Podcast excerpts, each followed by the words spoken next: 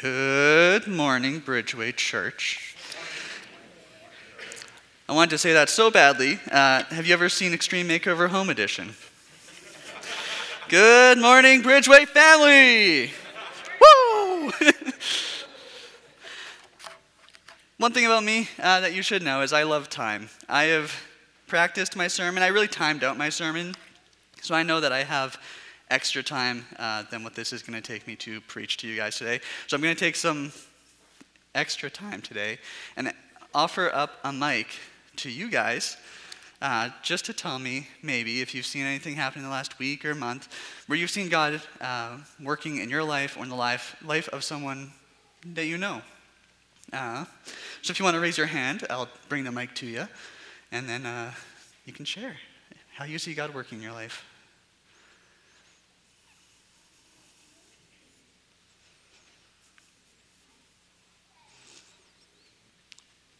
Certainly, he is at work. Perfect.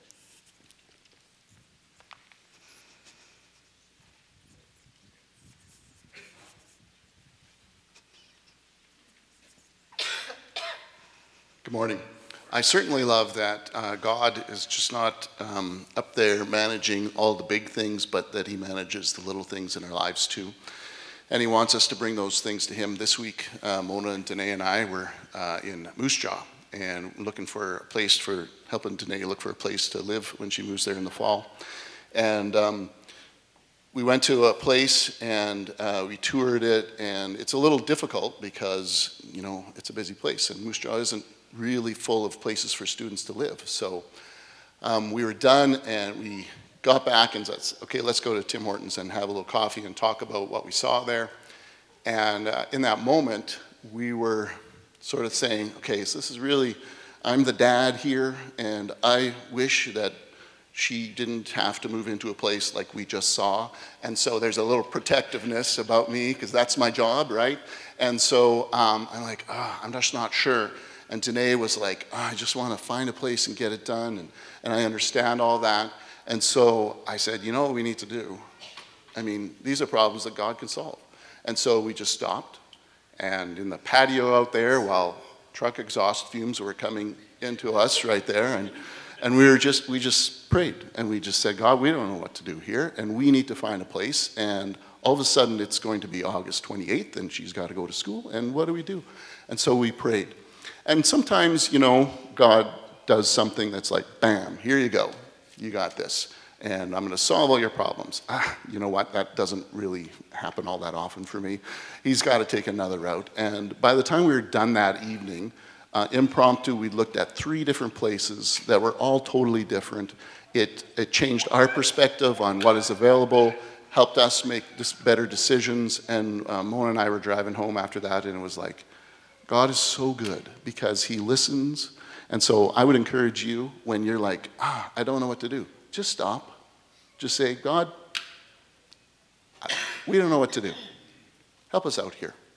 And so, uh, and then sort of be ready for whatever God wants to do, because maybe not is exactly what you wanted to do. So I would just like to thank God for that this week. He did some good things in our lives, and it's really important. I love hearing your stories about little things that God does. So, I mean, if you're itching to get up, you should.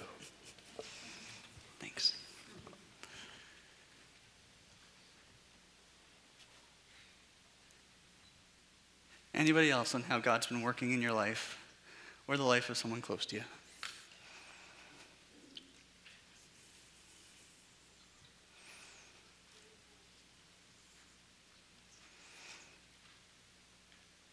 I know I need to hear stories of how God is working uh, in our lives because my kids have been sick a lot the past two months, and I've lost all my vacation time at work now. Uh, so I don't know how that's going to work out, but I need to work out better at trusting God to work that out. Uh, so yeah, I'm. Just, I know I put it away, but if you have a story, raise your hand. I will run it to you. I will pause this sermon halfway in the middle, so we can hear more about what God is doing actively right here in our lives, because He's working. All right, let's get started then. Oh yes.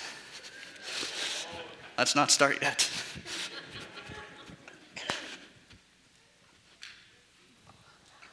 I'm Lorraine, for those of you who don't know me. Uh, I am just constantly amazed at how God weaves threads together. Just takes, like Tony said, just all these things that are like minute, sort of, you know, He's got gazillions of people to take care of, and He takes care of each one of us. And um, just a couple of weeks ago, um, a couple of friends who are totally uh, unrelated to each other, but who just really needed each other. And I was able to put them together and how they were able to bless each other. And uh, just through experiences, things that they've gone through. And just what a blessing it is that God puts these people into our lives. And we, yeah, sometimes we just have to tie the threads together. Thank you. Before I get all the way back up on the stage, who else has something to share? Yes. Hello, my name is Lois, and I, I'm from Regina. I'm a friend of Joyce's. But, um, and so I wasn't going to say anything because I don't normally, I don't come here. But when God blesses us, um, we just need to share that. When I was in Israel, um, we, a month ago, we, uh, there was a, a fellow there that we were visiting. He was showing us around this uh, building. Uh, it was a Christian building. But anyway, he said uh, he had one, um, he, he wanted to bless somebody and wanted to pray for somebody who had somebody in their life who was going through a very tough time. And he looked at me, and I, um, I put my hand up then, and I said, Okay, you can bless me. And he did. And uh, I um, prayed for someone in my life who's been going through a very, very difficult time and has sort of cut herself off from me. And uh, this week, I got a text from her, and it was uh, as I prayed for her healing from her depression. I just really feel and I really know that God is working in that situation. And uh, thank you for letting me share that. No problem. Thank you for sharing. Probably give time for one more if anyone else wants to share anything. Perfect.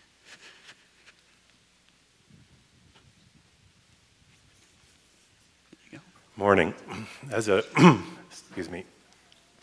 As a dryland farmer, we all really wish it would rain. We can't believe we're watching our crops go downhill again. And as of this week, I was driving around and and um, seeing some crops that were okay and seeing some that weren't, and just wishing it would rain. There's one part of our farm that is just really dry. It's hardly had any rain. And as I drove around, I just asked God that that it could even just rain there a little bit, and, and if He would answer that prayer, that I would tell people that He answered my prayer. And Friday night, I came home from town, and it was really raining up north, and I'm like looking at the radar for the tenth time that day and as I get home, I see it bluing up a little bit west of our place. And this land is right west, seven miles west of our yard. And I get in the house for supper and start looking at the radar. And out of nowhere pops up this, this purple part on the radar. And it rained there where there's water sitting in the trail. And it's not a, enough rain to finish it off, but my prayers were answered. And it'll hang on for another, another week. So I just, I promised I would tell people. So here was my chance. Thank you. Thank you for sharing. It's always wonderful to hear everything that God is doing uh, in our lives. And if you didn't have anything to share, which I often don't ever share with these things, so thank you to the people who were better than me. Um, but it does challenge me all the time anyway, just to, to think and kind of reflect again on how is God working in your life anyway. Um, and maybe going forward in the week, we can try, pan, try and pay attention to, to answered prayers or prayers that we're asking for um, look back on them and, and see, okay, how did God respond to that? Was it a yes and He gave it to you? Was it a no and thanks anyway? It actually worked out better, God, uh, than what I was hoping. Or just, yeah, being aware of that. All right, uh, so last week, Pastor Don introduced us to the new series, uh, inviting us into a summer of parables. Uh, so today, we'll be looking at a parable and seeing what it means for us, how it impacts us, and how it affects our lives now. Parables are a literary device. It's a story that is also trying to communicate a lesson. Jesus used parables quite a bit during his time on earth. So let's take a look at the parable for today. Uh, we'll be in Matthew chapter 13, verse 44 to 46. Uh, and the highlights are where the next slides are supposed to be. Thank you. Uh, so, again, the kingdom of heaven is like a treasure hidden in a field, which a man found and hid, and for joy over it, he goes and sells all that he has and buys that field. Again, the kingdom of heaven is like a merchant seeking beautiful pearls, who, when he found it, one of great price, went and sold all that he had and bought it. Dear Heavenly Father, I just thank you for today. I thank you for the songs that we've been singing together, um, just praising your name and, and, and paying attention to who you are uh, and, and wondering about what that means uh, for us.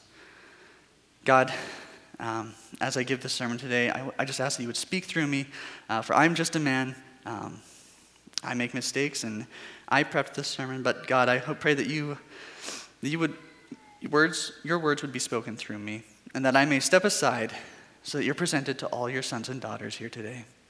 I pray this in your name, Jesus. Amen. Okay, so something Don said last week was that parables tend to be mysteries. I really appreciated that thought. We were asked which passage we wanted to preach on and given a list. It was suggested that we choose something that maybe had an impact on our lives. So I chose this passage, as short as it may be. Um, I had to, because I didn't get it. I didn't understand it until maybe a few years ago. This entire parable made absolutely zero sense to me. Why would someone sell everything they have in order to acquire something? It just didn't make sense. And the reason it didn't make sense to me was because I assumed that whatever they found wasn't actually as valuable as it says in the text. To me, the pearl of extreme value, how could that possibly be worth more than all the other pearls that he had already collected? How could one treasure in a field be worth more than everything else he had. That doesn't make sense to me. I didn't understand the value of what was found. Until a few years ago, it didn't occur to me that the value of the treasure, or the pearl of great price, was probably worth more than everything else that the merchant or the man sold to acquire it. They came out ahead, and I didn't understand that every time I read it. For some reason, it was a mystery to me. I had the values wrong in my head. And now, looking at this text, the text itself is a mystery. I titled this sermon X, as in X marks the spot on a treasure map. The text beckons us forward, it calls us to explore. We are going on an adventure. And On the next slide, please. Uh, who knows? Perhaps there will be a surprise twist on this adventure that makes our heads spin. I had to include this picture. Uh, it's from The Hobbit. Uh, my wife likes Lord of the Rings. I think The Hobbit is better, but we can agree that the entire series is generally good. so, again, the kingdom of heaven is like treasure hidden in a field. Sounds like a treasure hunt, which a man found and hid. That sounds like treasure. And for joy over it, he goes and sells all that he has and buys that field. All right, so we have a treasure hunt. How do we find treasure? Pirates typically search for treasure. How do they find it? Typically, they have maps. So, what would make this, that would make this text our map. And that kind of makes sense. Parables are mysteries. You can have eyes but fail to see. I can see a map, doesn't mean I understand how to read it.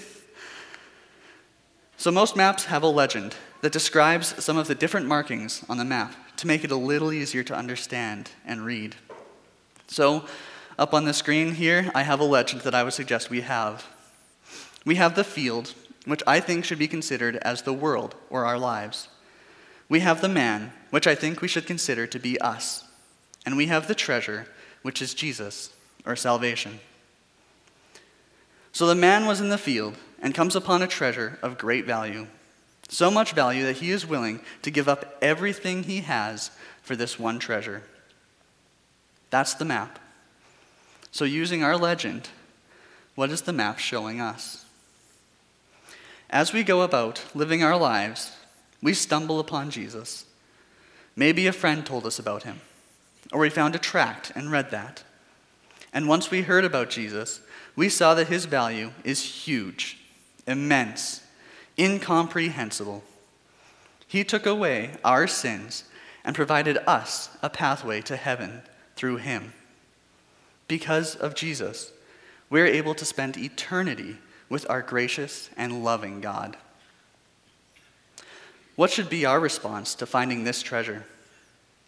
Well, we see the man sold everything he had. Everything. So we also should get rid of everything that would hold us back from Jesus. Get rid of the things of the world. Get rid of our sins that hold us back. We need to get rid of it all. I don't need it. I don't want it. Just give me Jesus. Because Jesus is more valuable than anything else in our lives. Now, it's important that we don't get the values mixed up like I used to. Uh, we can see what happens if we do. Take a look at Esau. In Genesis chapter 25, verse 29, says, Now Jacob cooked a stew, and Esau came in from the field, and he was weary. And Esau said to Jacob, Please feed me with that same red stew, for I am weary. Therefore his name was called Edom. But Jacob said, Sell me your birthright as of this day. And Esau said, Look, I am about to die, so what is this birthright to me? Then Jacob said, Swear to me as of this day. So he swore to him and sold his birthright to Jacob. And Jacob gave Esau bread and stew of lentils. Then he ate and drank, arose and went his way. Thus Esau despised his birthright. Esau put a very great value on a bowl of stew, so much so that he gave up his birthright, gave up his blessing that he should have received from Isaac.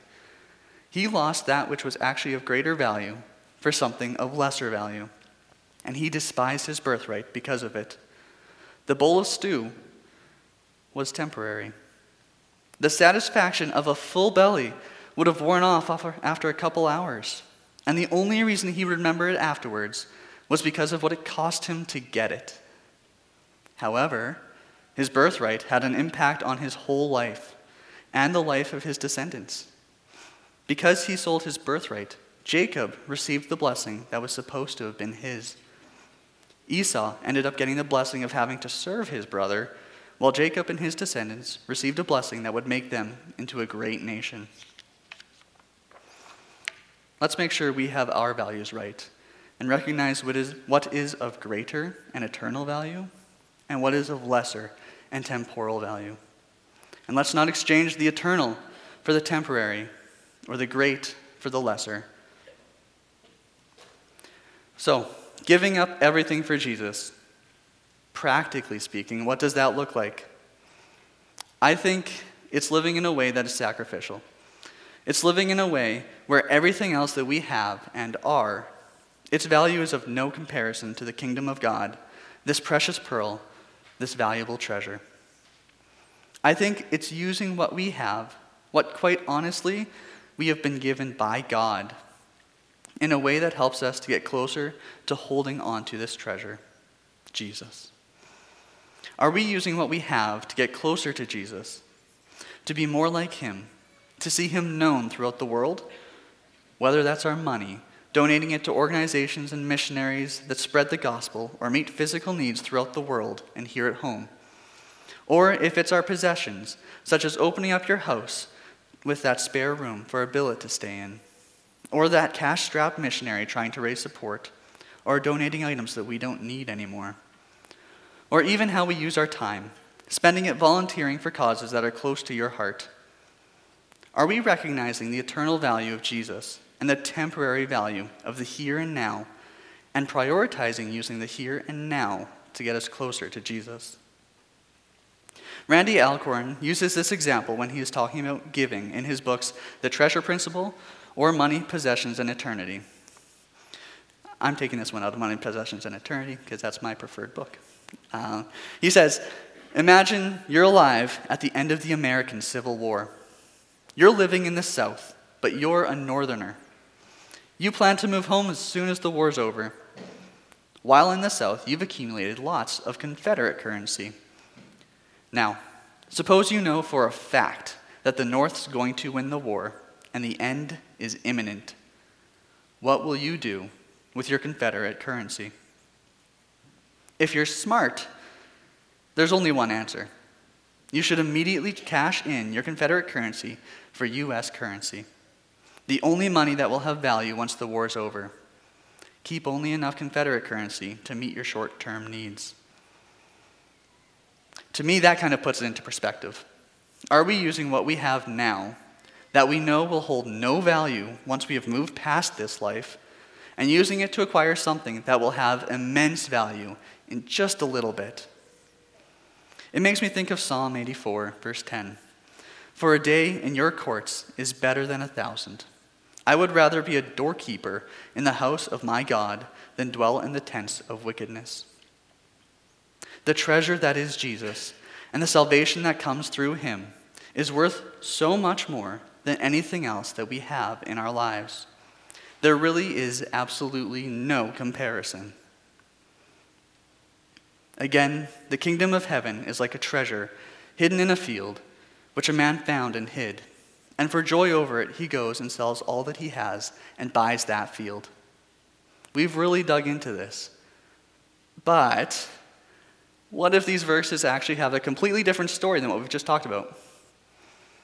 Let's take our map, and if we hold it up to the light, all of a sudden, it's like a whole different map. Let's look back at our legend. We have the field, which changes from being the world or our lives to just being the world.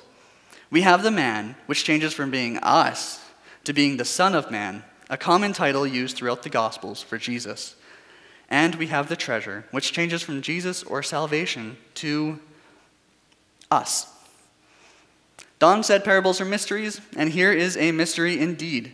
Can a parable have two meanings? That's the fun of parables that weren't explicitly explained.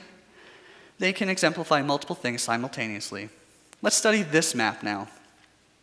The man, Jesus, is going through a field and finds an extremely valuable treasure and upon discovering it, goes and sells everything to have this valuable treasure. From this view, we see Jesus searching through the world, and when he finds us, he determines that we are of great value, and he wants us. He is willing to give up everything to have us, and he does. He comes to earth as a man. Philippians chapter 2, verse 6 to 8 from the New Living Translation says, Though he was God, he did not think of equality with God as something to cling to. Instead, he gave up his divine privileges. He took the humble position of a slave and was born as a human being. When he appeared in human form, he humbled himself in obedience to God and died a criminal's death on a cross. Jesus saw us as so valuable that he set aside his divine privileges as God and came to earth as a man and lived here on earth. And while here, he was mocked, he was ridiculed, threatened, betrayed, beaten, and killed for us. He considered us that valuable. He wanted us so badly that he did all of that so that we could be with him. And look at what we did to deserve it. Yeah, no, we didn't.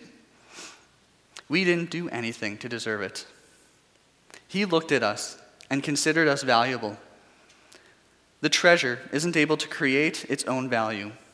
We aren't able to do anything to make ourselves valuable to Jesus. He chooses our value.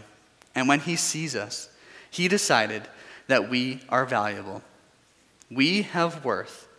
We are worth all of that sacrifice. So now we have a map. We hold it in one light, and we see one image of ourselves going through our lives and finding Jesus, and a picture of being willing to give up everything else so that we can have Jesus. Let's call this the red image. And if we hold our map in a different light, we see a very slightly different image. This one is of Jesus searching through the world, and when he finds us, he gives up everything he has so that he can be with us. Let's call this the blue image. Do you remember old 3D glasses? Where one lens is red and the other is blue? If you were to cover your one eye, everything would look red. And if you covered the other eye, everything looked blue. But if you used both of your eyes and looked through both the red and the blue lens, you'd get a 3D image right in your face. When we look at this parable, at both of these images, I see an excellent example of how Jesus finds us and values us, and also how we should respond to Jesus once we have found him. Jesus made the ultimate sacrifice for you because he values you immensely, and not because of anything you've done to deserve it, but because you are you. But also, you need to respond to that love and recognize that everything we have is nothing if we don't have Jesus. His sacrifice can't make you choose him and value him. Only you can do that. We're about to partake in communion.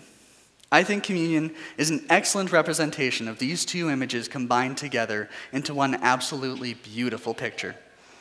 We have the bread of communion, which represents the body of Christ, broken for us.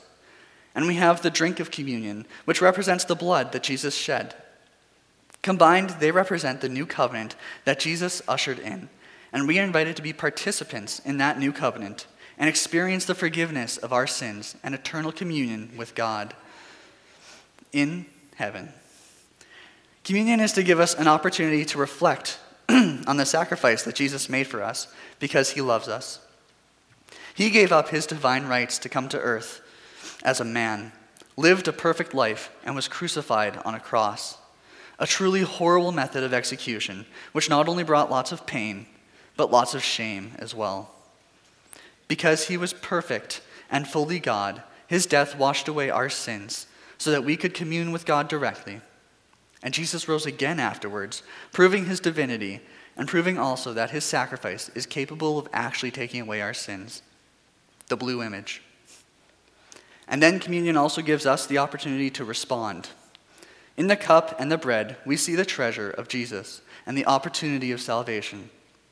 So, as we partake in communion, if you have found that treasure and are willing to give up the things of this world for it, we acknowledge the potential cost of a relationship with Christ, and in a way, we commit to continuing to bear that cross and give up ourselves in order to become more like Jesus, to see his will accomplished, and to spend eternity with him. The red image.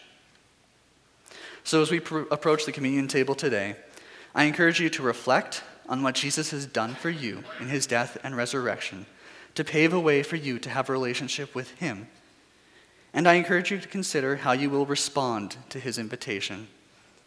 In Matthew chapter 26, verse 26 to 28, it's a section called the Last Supper, but it's also kind of like the First Communion as we know it today. And it says, As they were eating, Jesus took bread, blessed and broke it, and gave it to the disciples, and said, Take, eat. This is my body. Then he took the cup and gave thanks and gave it to them, saying, Drink from it, all of you, for this is my blood of the new covenant, which is said for many for the remission or forgiveness of sins. Dear Jesus, I just thank you for the sacrifice that you made. I thank you for, for when you found us as humans, that you valued us, that you were willing to come to earth and give up your divinity, like your divine privileges. You were living, willing to, to live here with us and experience all of the trouble um, that sin has caused in this world. And you lived it perfectly. And then you were willing to die on a cross in a very shameful and painful way so that we can have that relationship with you uh, for all eternity. Jesus, I just thank you for that.